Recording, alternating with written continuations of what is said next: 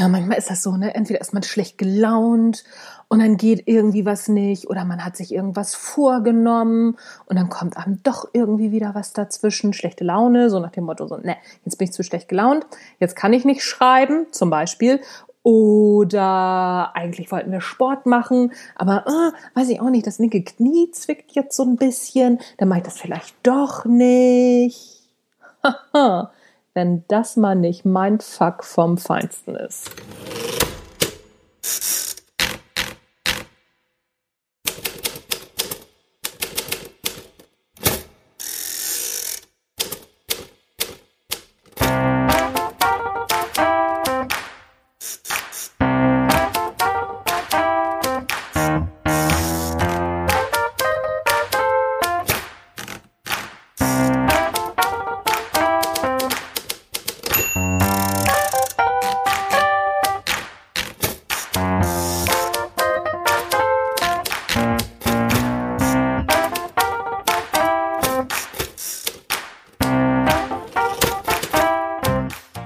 Moin zusammen und ein herzliches Hallo beim Erfolgreich Schreiben Podcast.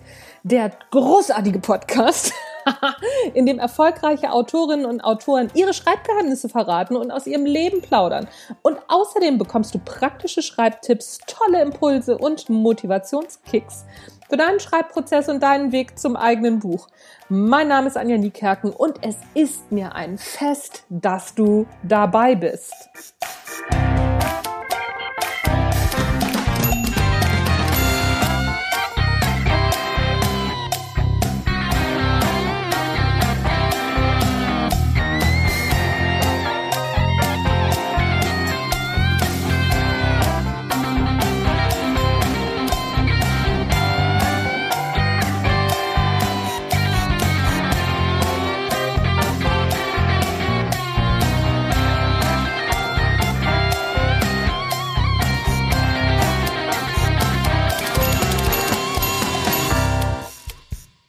Ja, es hat ja wieder gut geklappt, ne? Schon wieder Ding.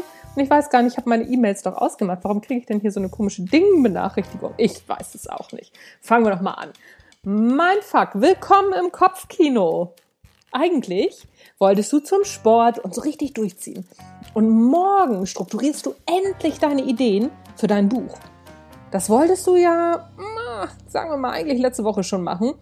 Und schon geht's los. Das Kopfkino mit den ganzen schlechten Filmen voller Ausreden und fadenscheiniger Begründungen. Das kann doch nicht angehen, oder? Warum schaffen wir eigentlich manche Dinge so spielend leicht und andere wiederum so richtig gar nicht? Hat das nur was mit Talent bzw. Können zu tun oder sabotieren wir uns am Ende sogar selbst? Ich behaupte einfach mal, dass wir uns in 90 Prozent der Fälle selbst sabotieren.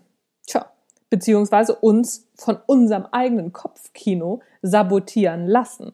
Vor lauter Nachdenken kommen wir zu nichts mehr. Schlimmer noch, uns fallen auf einmal tausend Gründe ein, warum wir eine Sache lieber sein lassen sollten. Das klassische Beispiel ist mit dem Schreiben eines Buches anzufangen. Es ist unglaublich, wie viele Menschen da draußen schon seit Jahren mit guten Buchideen rumlaufen, welche aber leider nie umgesetzt werden. Und es tut mir wirklich in der Seele weh. Aber bevor wir uns tatsächlich hinsetzen und unsere Ideen zu Papier bringen, schießen uns noch jede Menge Argumente durch den Kopf, warum wir jetzt gerade doch nicht schreiben sollten.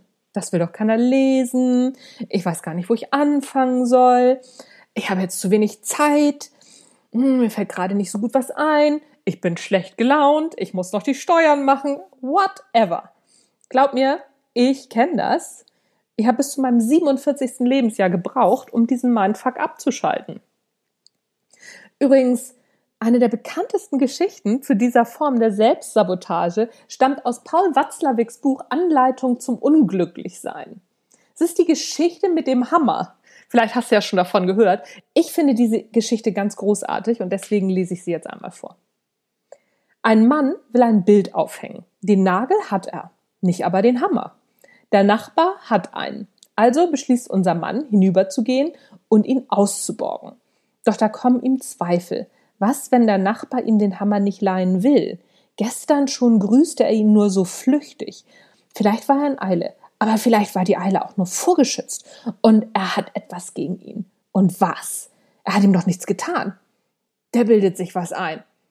Wenn jemand von ihm ein Werkzeug borgen wollte, ergäbe es ihm sofort. Und warum sein Nachbar nicht? Wie kann man einen Mitmenschen einen so einfachen Gefallen nur ausschlagen? Leute wie der Kerl gehörten vergiftet. Sie vergiften einem das Leben. Und dann bildet der Nachbar sich noch ein, er sei auf ihn angewiesen, nur weil er einen Hammer hat. Jetzt reicht's aber. Und so stürmt er hinüber, läutet, der Nachbar öffnet, und noch bevor er Guten Morgen sagen kann, schreit ihn unser Mann an. Behalten Sie Ihren Hammer, Sie Rüpel. Es gefällt mir total gut, weil das ist wirklich so eine Kopfkinokette, die hier zugegebenermaßen ein bisschen übertrieben ist, aber auch nur ein ganz kleines bisschen. Aber mal ehrlich, wenn wir mal in unser Kopfkino gucken, das kennen wir doch auch, oder? Vielleicht, vielleicht, vielleicht. Klar kann das alles sein, keine Frage. Aber so so kommt es in der Regel doch fast nie, oder? Was in unserem Kopf passiert, passiert nirgendwo anders auf der Welt. Es existiert nur in unserem Kopf. Um das Schreibbeispiel und die, das will doch keiner lesen, Gedanken nochmal zu bemühen. Was ist denn, wenn es nur zwei Menschen auf dieser Welt interessieren würde, was du zu sagen hast? Nur zwei, mehr gar nicht. Das Erstaunliche an diesem Gedanken ist, dass er in den meisten Fällen nicht dazu führt, für diese Menschen zu schreiben, sondern als neue Ausrede dient, gar nicht erst anzufangen. Das ist doch verrückt. Petra Bock befasst sich in ihrem Buch Mindfuck heißt wirklich so, feiere ich sehr, genau mit diesem Problem, dem Problem der Selbstsabotage.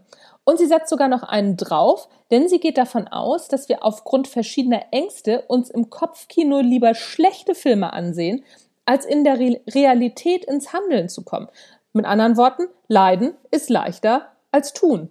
Sie schreibt, wir fragen uns, was alles Furchtbares passieren kann und gehen vorauseilend in eine Schutz- und Schonhaltung. Das kann man gut beim Thema Existenzangst beobachten.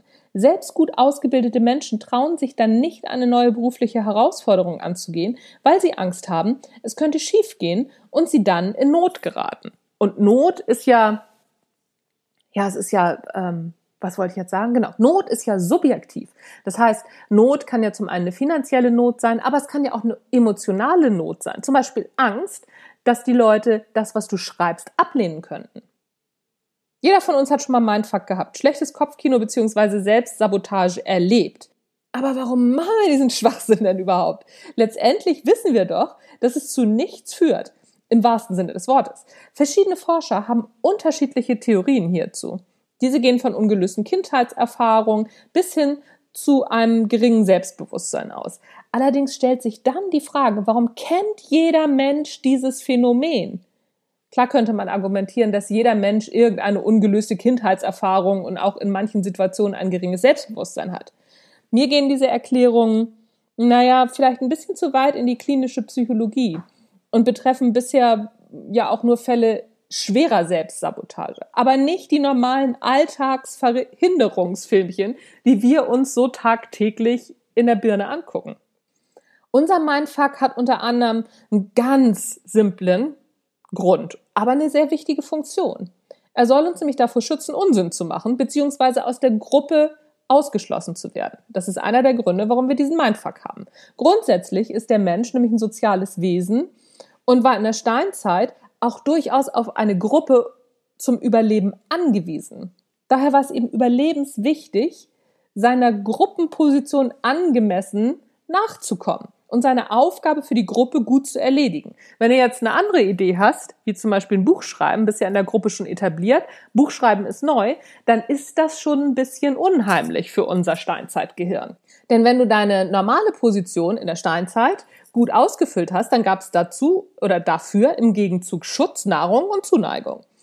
Und bei zunehmender Intelligenz ist es dann nur logisch, dass Fred und Wilma Feuerstein irgendwann angefangen haben, Überlegungen anzustellen, welche Verhaltensweisen jetzt am erfolgreichsten sein könnten. Dazu haben sie dann auf ihren Erfahrungsschatz in ähnlichen Situationen zurückgegriffen und schlossen auch häufig von ihrem eigenen Verhalten auf das der anderen. Und das tun wir eben bis heute. Der größte Teil davon läuft unbewusst ab.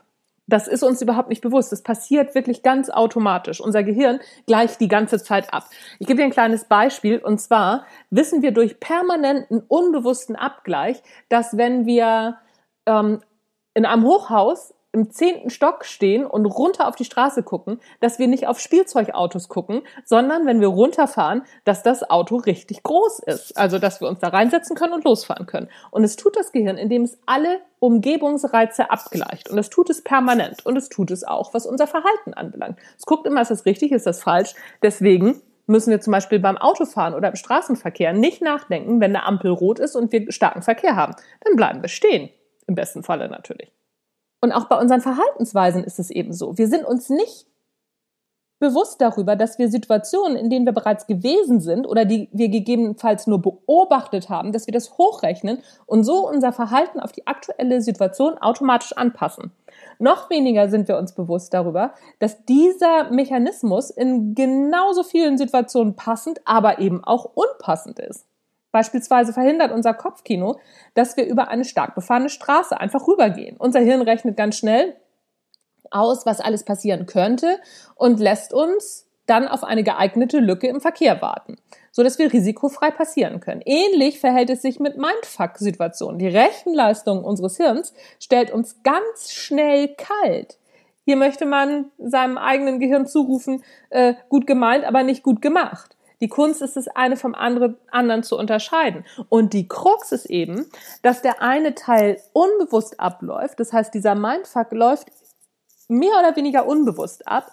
Und dass wir dann dazwischen einen Anker schmeißen müssen und sagen müssen, Moment mal. Und das müssen wir jetzt wieder bewusst tun. Und genau das ist so tricky dabei. Und wenn wir dann ins Bewusste gehen, dann wird es eben auch anstrengend und da hat unser Gehirn noch weniger Bock drauf. Da kommen wir ein andermal zu. Ich gebe dir jetzt drei Tipps, wie du ins Tun kommst und wie du aus dem Mindfuck rauskommst und wie du ins Schreiben kommst. Erstens, der richtige Zeitpunkt ist immer jetzt.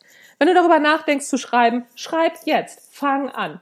Fang sofort an. Nicht erst groß überlegen oder sonst irgendwas. In dem Moment, wo du eine Idee hast, setz sie sofort um.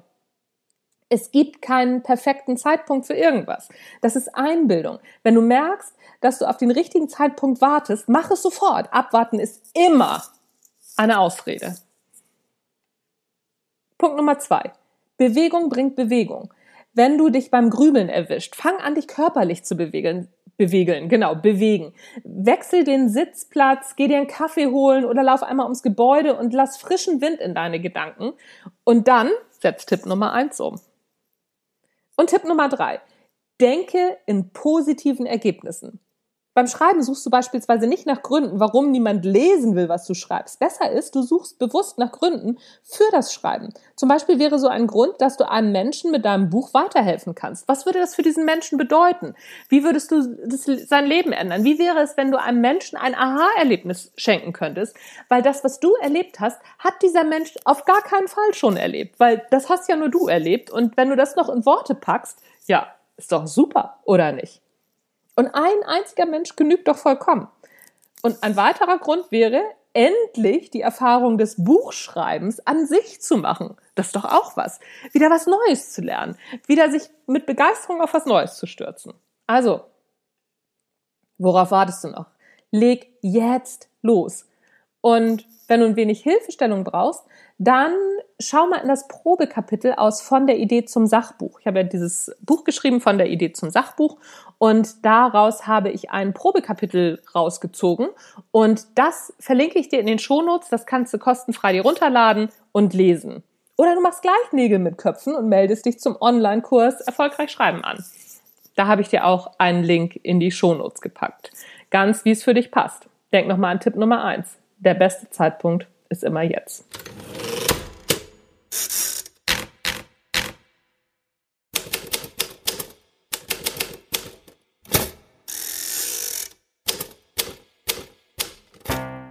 Das war's von mir für heute. Das war der Erfolgreich Schreiben Podcast. Und denkt bitte nochmal dran, wir brauchen unbedingt Rezensionen und Sternchen, damit wir die tollsten Leute unter der Sonne einladen können hier für die Interviews und für, ja, deinen Weg zum ersten eigenen Buch oder zum zweiten oder zum dritten oder sonst irgendwas. Ich habe auch schon ein paar Bücher jetzt geschrieben und ich finde es immer wieder cool, wenn mir Leute oder erfolgreiche Autorinnen und Autoren erzählen, wie sie an die Sache rangehen. Und dann denke ich immer so, ach, guck mal, da können wir jetzt auch gleich wieder ans Buch setzen. Ich glaube, das mache ich jetzt auch. Mein Name ist Anja Niekerken, das war der Erfolgreich Schreiben Podcast. Tschüss, bis zum nächsten Mal.